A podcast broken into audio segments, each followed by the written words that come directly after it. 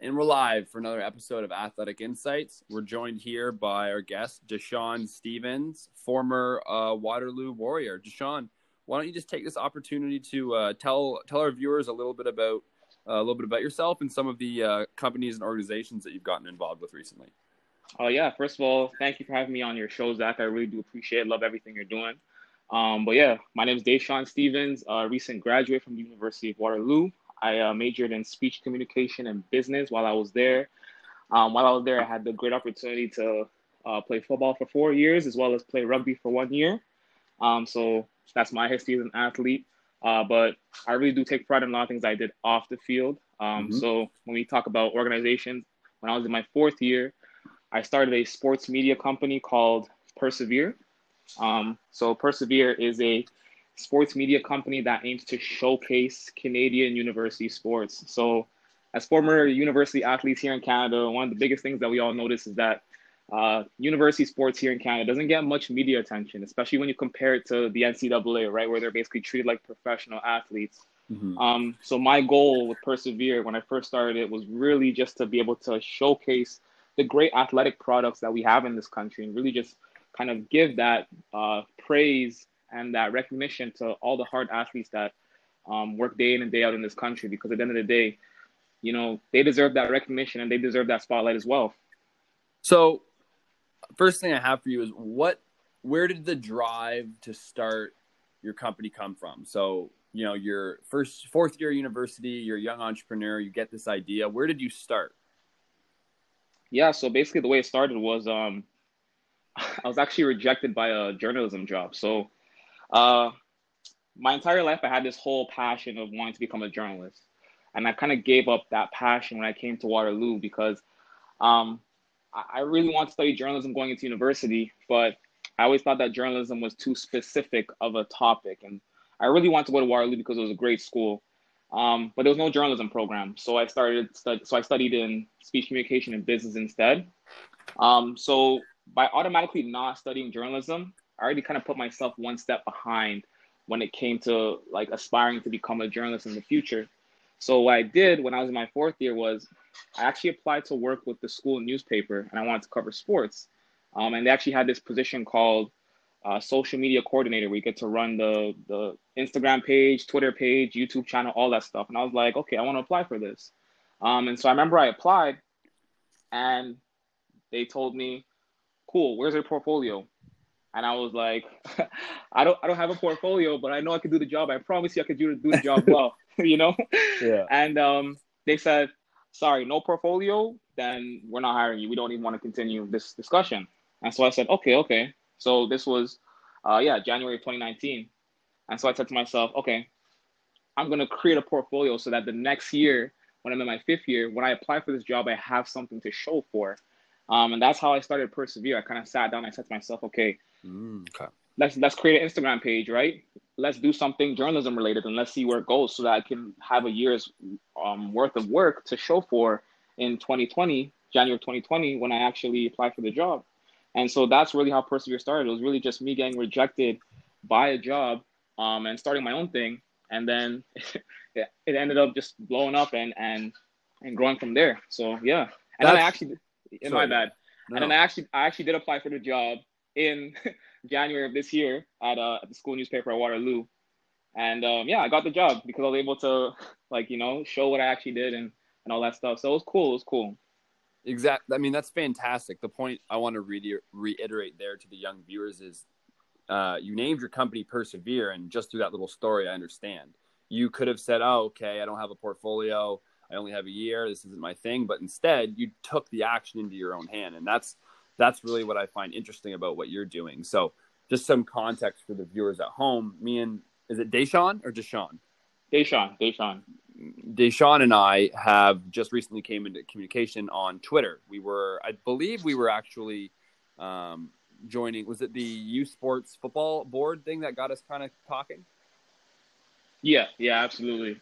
So that that was over that was overturned, which is which is fantastic. But the, yeah. the point I was trying to make there, sorry, was um, you know you, there was an obstacle in your way and you kept moving through it, and now you have Persevere, your own digital marketing company. So what is your vision for it moving forward, and how do you want to use it to kind of help the next generation of athletes coming up? Yeah, so um, really and truly, when it comes to the media part, like I've um, I've done a great job with that over the last year. Like it started with the Instagram page, and then uh, it kind of turned into doing highlights on YouTube, and then it actually turned into a podcast that we were actually doing in the fall of 2019 and parts of the winter of 2020, and then we kind of stepped away from the podcast because of the whole COVID-19 thing. Um, and then we actually, well, I actually started uh, writing. So now I have like a, we have a website, and we release articles, and we write about relevant things in Canadian university sports and even professional sports. Um, but in terms of just being able to empower the next generation, my whole vision for this is uh, within the next year or so, I want to be able to launch a nonprofit aspect of Persevere and be able to um, basically use Persevere as a tool for athletic and social growth in low income neighborhoods. Uh, so I want to be able to hopefully have a mentorship program so I could use my uh, connections that I've made through being a university athlete, you know, reach out to some of my peers who are athletes in the pros or at the collegiate level and say, hey, I want to set up a program where you know you can come and mentor you know youth in the city of Toronto. Would you be interested? Right? Give give athletes that opportunity, or you know have certain types of um, whether it be athletic uh, sports programs. You know where I could say like to some of my football player friends, hey, I want to set up a day where you know you can come by and you know coach some of the kids in the Jane and Finch community here in Toronto. Would you be interested in doing that? Or even one day being able to to give out athletic scholarships or just scholarships to individuals from low income communities who can display how sports has had a positive impact in their life. Um, so I really want to be able to take Persevere and use it to bridge that gap between the youth and the collegiate and professional athletes because I truly do believe more can be done in this country mm-hmm. to ensure that collegiate athletes and professional athletes can have a bigger impact on the next generation. So that's my goal with Persevere. Um, and I think it's gonna happen pretty soon. So yeah, I just keep pushing forward, and you know things will unfold. So yeah. I mean that's fantastic. There's there's just so many similarities between what you're doing and, and your vision and, and what I'm doing in my vision. So I think we'll definitely be able to do some stuff in the future. Like just for example, um, I had a camp this morning, 25 young athletes out there, and then at the end I had uh, my friend Jacob White, who was former national volleyball player of the year. He just came and he talked to the kids about working hard in school. So I think we have a, a very similar passions and, and, very similar visions. So I'm really really glad that you were able to hop on this podcast with us.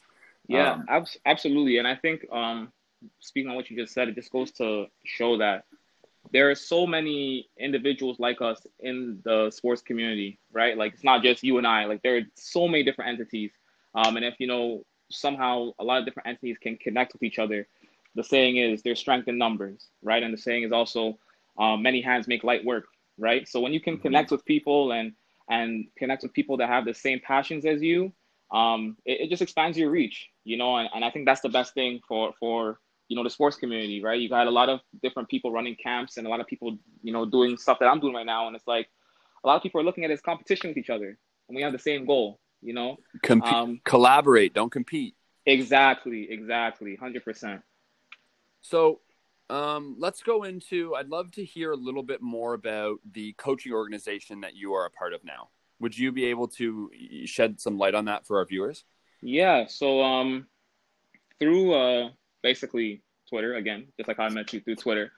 Um, I recently connected with Lee Anna Osei, who's the head coach of women's basketball at St. Francis Xavier out east. Um, and she recently started an organiz- organization called the BCCA, which stands for the Black Canadian Coaches Association. And um, basically, what their goal is is to establish racial equity for BIPOC members of the sports community here in Canada, right? So, um, obviously, with the civil recent civil rights movement that has begun in the United States, um, you know, the great thing is that you know it's made its way here to Canada, and um, we're starting to have a lot of difficult conversations, and we're starting to realize a lot of holes in various systems, um, mm-hmm. whether it be governmental systems, whether it be educational systems, and then also the athletic system here in Canada. And it's great that we have a lot of coaches and individuals that have come to realize that. And so um, she reached out to me recently, and um, we kind of talked for a little bit, and she kind of came across some of the stuff that I'd written for Persevere, and uh, yeah, she basically we're working on a media project together to kind of help tell the stories of um, BIPOC members of the Canadian sports community here in Canada. So we're going to be right now. I'm in the process of going through a lot of interviews with a lot of different coaches who have coached at the U Sports level, nationally, um, even some in the NCAA who are Canadian. And our goal is to really just shed light on their stories. And um, going forward with whatever initiatives that we do, um, really just create that equity here in, in Canada in our sports community because like we said, we're focusing like a lot of the focus is on stuff that's going on in the U.S., but Canada has its flaws as well, and um, we got to clean that up too. So yeah, the Black Canadian Coaches Association is is their goal is to establish racial equity here in Canada um, for collegiate sports. That's super impressive. You have so much on the go, and I'm not sure how you how you're even able to function and do it all. So, you know, what to the day? What does an average day in your life look like right now? Man, like, oh, my days are weird. I'd say like so. Right now, in my room, I'm in my room, and I just have like sticky notes all over the wall, and it's just kind of like tasks that I have to do or projects that I'm working on so normally I'll just get up in the morning and uh, I'll get in like some exercise, whatever I need to do, and then um, what I'll just do is I'll take that time to look at the wall and see if there's any like projects I need to get started on. So whether it be an article I need to write, whether it be an interview I need to kind of get done, whether it be a person I need to reach out to, um, see what I need to get done, work on that for a few hours, and then um, just take some time for professional development too. Um, I think one of the things that this uh, whole quote unquote quarantine has blessed us all with is the opportunity to improve ourselves, um, whether it be physically, mentally, professionally.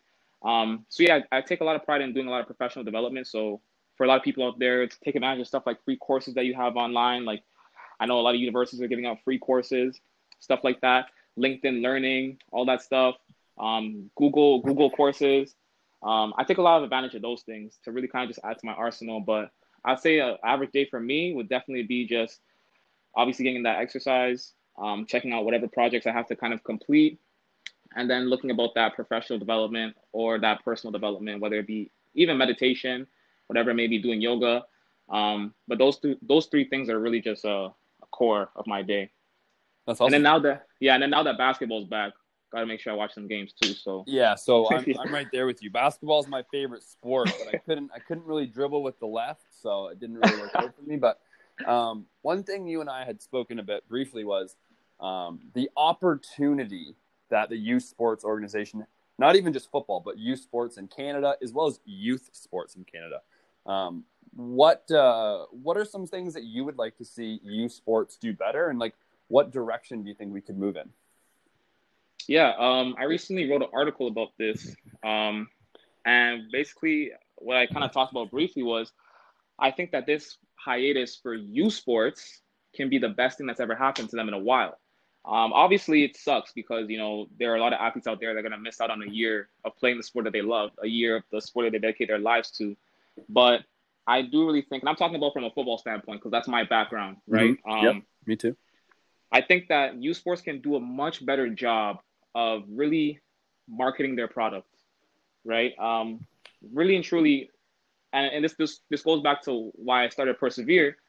Nobody, it's crazy. Nobody knows about the athletic talent that we have in this country. Um, nobody knows about the great athletes that we have walking amongst us right now. You know? And um, I think that's a shame. I think it's kind of sad. You know, I mean, I uh, when I was at Waterloo, I played with some great players. I had the opportunity to play with a lot of great players. Um, on the offense, I played when I played receiver. I got the opportunity to play with receivers such as Richmond Nketiah, who got drafted to the Montreal Alouettes a few years ago. Um, Tyler Ternowski, who just got drafted to the to the Hamilton Tiger Cats. Um, I played with Gordon Lam, who's one of the best receivers in the country right now. I had the opportunity to play with Lam Ding, rest in peace. Um, he was one of the great best receivers to, to grace the OUA. And it's it's crazy. Like these are really talented guys, and not a lot of Canadian football fans know who they are.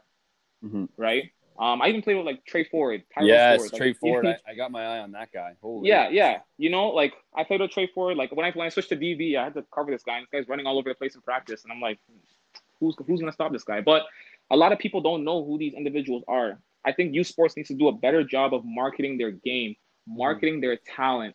Um, really, really placing a, a huge spotlight on on the the product that we have in this country from an athletic standpoint because at the end of the day, like if you don't place that emphasis on who you have in college, it's kind of like a trickle down effect or like a mm-hmm. yeah trickle down effect because yeah. when once they go to the CFL, nobody knows who they are, right? Mm, yeah. And it's kind of, it's kind of weird. So I think what U Sports needs to work on is learning how to create stars while they're in college or university, learning how to market players better, learning how to place more spotlight on the true like talent that they have in this country. Um, that's a huge thing in terms of marketing. Um, also, they need to. I think they need to do something to change the actual product of the game. And I'm talking a little bit about the playoff system. Okay, I love um, I love I love this topic. So, are you referring yeah. to the parity issue? Yes, exactly. Um, so yeah, the the playoff system has fallen victim to criticism for the last basically like 10 years. I mean, it's been, it's been, I mean, I think it's been like 13 years since we've had a, a, a team from the AUS make it to the Vanier Cup. I think that was St. Mary's back in yeah. 2007. And that was back when they had no age cap. So they just had a bunch of former CFL guys go back to finish their degree. So it wasn't exactly the same. It wasn't earned, I don't think. Yeah. So I, obviously, like a lot has changed since then, and and because a lot has changed with regards to the age cap, um, the playoff system has fallen apart. Now, when I talk about the playoff system, realistically, on paper, the playoff system actually is really cool because I think it's cool that you have four conferences, right? And you declare a champion in each conference, and then you have the champions of all four conferences go head to head, and then you have like a, it's almost like it's it's almost like a college football playoff type of thing, right? Yeah. Um. So realistically, I think it works out really well on paper, but it only works out well if every conference is equal, right? It only works out well if every conference like is is just as competitive and you you don't have any parity, right? So I think because there's that parity, um, because obviously you got unfortunately the AUS isn't really able to kind of you know compete at a national level. Let's let's take a second right here. Okay. The, re- the reason the AUS can't compete on a national level is, is yeah. money. It's money. Exactly. exactly. to it. And so, it's crazy. Yeah. Say what you're saying. I just wanted to kind of the point I'm trying to make is I've so I played for a year at St. FX and then I played two years at Bishops and sat out my last year. So yeah, basically my time at Bishops is when I was playing. That's how I kind of view the system. So it was really unique. I got to play one year in the RSEQ and then we flipped and went to the AUS. So my first game in the RSEQ, um, oh, sorry, my second game actually, my first uh, uh, away game. We, we we go into Montreal. Um, you know, fourteen thousand fans. It's probably the bi- the biggest crowd I've ever played in front of. Really cool experience. But three minutes into the game, we're down twenty one nothing. My coach, wow. my coach looks at me and says, "Welcome to the RSEQ." And wow. throughout my time there, I just kind of kept thinking, like, what what's what's the problem here? Like, what's so then they transfer us to the AUS because of funding issues and, yep. and, and, talent issues or, or whatever you want to call it. And and then we went 0 and 8. It was this or sorry, 1 and 7 I think that year. Mm-hmm. 1 and, 1 and 7 again. So it was the same issue. And then now because of the COVID and the traveling, there's even talks about bishops going back into the RSEQ. So no way. U Sports just has a whole mess and they need to listen to the young voices such as yourself and I who just left the programs who understand the full scope of the issue. That's all I wanted to get across there. Yeah, when you touch on the funding issue, um, I think it's huge because I, I actually experienced it at Waterloo, like from the worst case scenario to the best case scenario. So when I got to Waterloo, Waterloo was like one of the worst teams in all of U Sports, right? They were the doormat of, of U Sports and hadn't made playoffs in like 14 years, whatever. And they were also one of the poorest teams in U Sports. Um, you know, they had a bad image, and so nobody wanted to invest in them. They couldn't really get much, um, couldn't really get much funding or support from their yeah. alma mater, right? Mm-hmm. And then, as time goes by, you know, they learn how to um, heal their relationship with the community and and get more involved in the community and kind of get more alumni to come back and give money because Waterloo has a lot of rich alumni, right? a lot of rich alumni. Big so so, you know, they get more money and, and as they slowly, the team slowly becomes more and more prosperous financially, the, t- the team slowly gets more and more better because they're able to add more and more assets to the program. And now it got to the point where when I was leaving the school, they have a field house, like one of the few schools in, in the OUA to have a field house, right? And it's pretty cool. And again, like a new new like locker room and stuff like that. But it just goes to show money um, really does affect at the end of the day, like how well a team does because it plays a lot in recruiting, right? Um, so you have some of these schools that are like basically like D1 programs, right? Like Calgary and Western and Montreal and Laval. And then it's coincident. It's also not that coincidental that they're actually like the best teams in the country, right? not at all. exactly. So, so I think like we need to do a better job here in Canada of kind of curing that problem, right? Because it, it's it's kind of gone on for too long and it's harmed the game. It's harmed the game to the point where you have a conference um, that basically gets no respect at all. And you, you if you have a you know if you have a Mitchell Bowl and you're facing the AUS, you're basically calling it a free ticket to the Vanier Cup, right? Hundred percent. It, it kind of taints the. Say you're saying, yeah. I was just gonna say, what what do you what would you want to? How would you uh, mend the playoff uh, format? What what would you put forward to the board if uh, if they would listen? So okay, it's funny because we're talking about financial aspects, right? Right.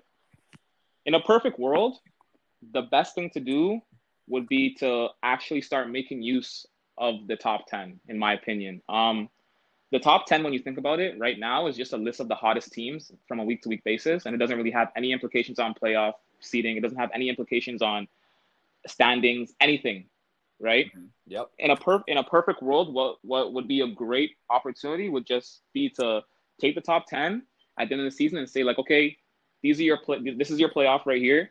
We're gonna have a tournament right here and you know take a two week break and then start flying teams across the country and having them play. Now, obviously, why that hmm. hasn't happened is because U Sports can't afford it, right? Yep. If they if they could afford to fly teams around the country and put them in hotels, they would do it. But unfortunately, they can't. Which is the coincidental thing here. Is the irony of it all because money is what started this issue, and money is what's is what's preventing you from solving this issue, right? My, I would say the only issue I would have with using the top ten is yeah.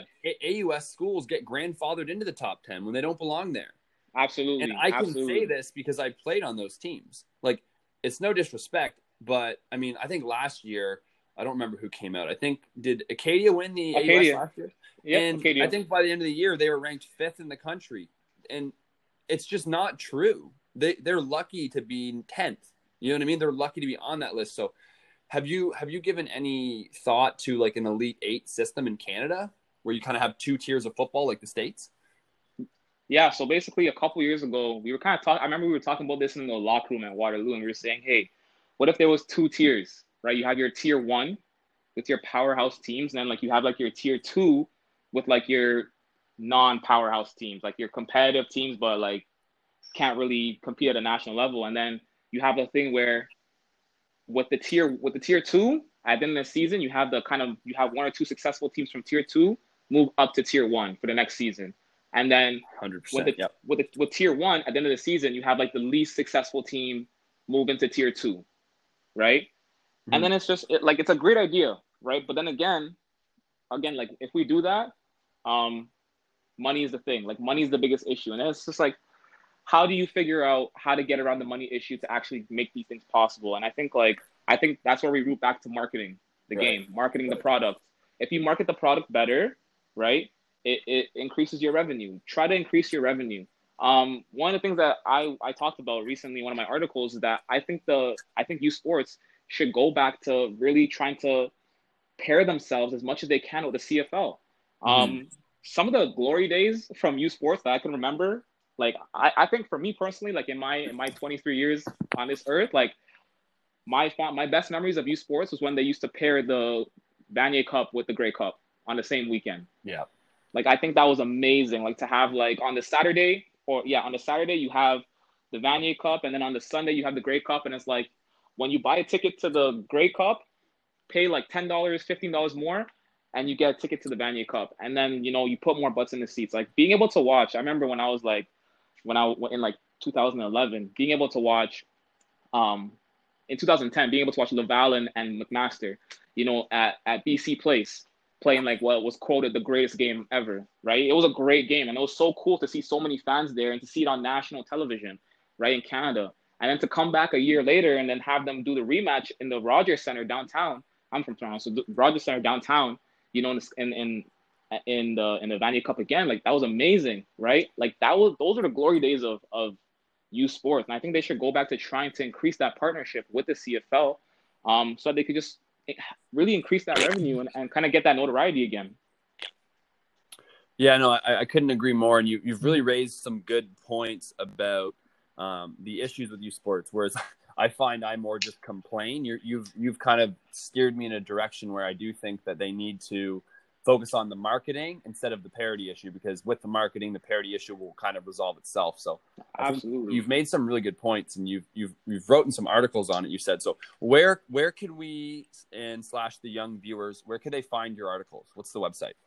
Uh persevere.com persevere is spelled p-r-s-v-r-e dot com. Uh follow follow us on instagram at persevere underscore. Um so yeah that's where the articles are. Also persevere podcast I'll probably have you on the podcast one day so we you know go back and forth. Yeah, sure, but um, sure. yeah, Persevere podcast is available here on Anchor, um, Apple Podcasts, as well as Spotify. So if you ever want to take a listen to that, it's there. So I'm gonna yeah, I'm gonna check that out today for sure. And then Deshaun, the last thing I have for you is just what's your what's your take home message for young athletes who they don't only want to get next level and, and play football or whatever sport, but they want to the self development stuff, the, the professional development stuff. What what's your take home message for them? My take home message, oh man, I really love to preach that it's really cliche, you know, that we hear this nowadays. It's a big LeBron James slogan, more than just an athlete. You got to be more than just an athlete. Don't be afraid to be more than just an athlete. Um, I remember when I was an athlete in my first and second year of university, my life was just football, football, football. And I was so scared to take on other responsibilities outside of the sport. Um, but it's really important as athletes um, whether you're male, female, um, no matter what your ethnicity is, anything. Really learn how to build your life outside of sports. Um, learn how to really find your interests outside of sports because that window doesn't last forever. And even if you play it to its max, even if you go on to play pro, that window only lasts 11, 12 years, and not everyone reaches that, right? We already know about that. That's so, best case, yeah. Yeah. So really take advantage of this opportunity when you're in university to find your passions and, and work on your passions, you know, when you're off the court or not in the weight room or off the field. Uh, it'll pay off in the long run. So, um, and also take advantage of the resources that your university is offering you. I mean, like a lot of these schools that we go to, um, we don't realize it, but once we leave, we realize that hey, we were going to some of the best institutions in the world. You yeah. know, um, and and it's and we kind of regret the idea that well, obviously I don't regret like because I, I made a conscious effort to make use of all our resources, but yeah. a lot of people regret um, not making use of all the resources that they had the opportunity to. So, like, please, like, if I could talk to any young athlete out there, once you get to university or college, wherever you choose to go, um, really just don't be afraid to make a life for yourself outside of sports and make an identity for yourself so that when you make that transition, you're comfortable and you're happy and there isn't really any if, ands, or buts about who you are or at least you have some type of direction in your life of where you want to go. I couldn't agree more, man. You're you're a super impressive, uh, super impressive talker, and I, I really, uh, I guess with your degree, eh, it makes sense. I just want to I want to thank you for your time, and I'd uh, you know if you want to have me on your podcast, let's do it. But I'll I'll definitely uh, I'll definitely be having you back in the future. Yeah, definitely. No, Zach, I just want to say thank you for your time. Thank you for the opportunity. Love to have you on the podcast one day. Now that I know how to use Anchor and actually, you know, you know, do podcast through distance, uh, love to have a conversation with you sometime and you know continue this. So just thank you for your opportunity. And I love what you're doing, bro. Keep doing what you're doing, and and I know I'm definitely I'm definitely supporting you. So keep doing what you're doing, brother. Same to you, likewise. This was season two, episode 18 of Athletic Insights. We're out.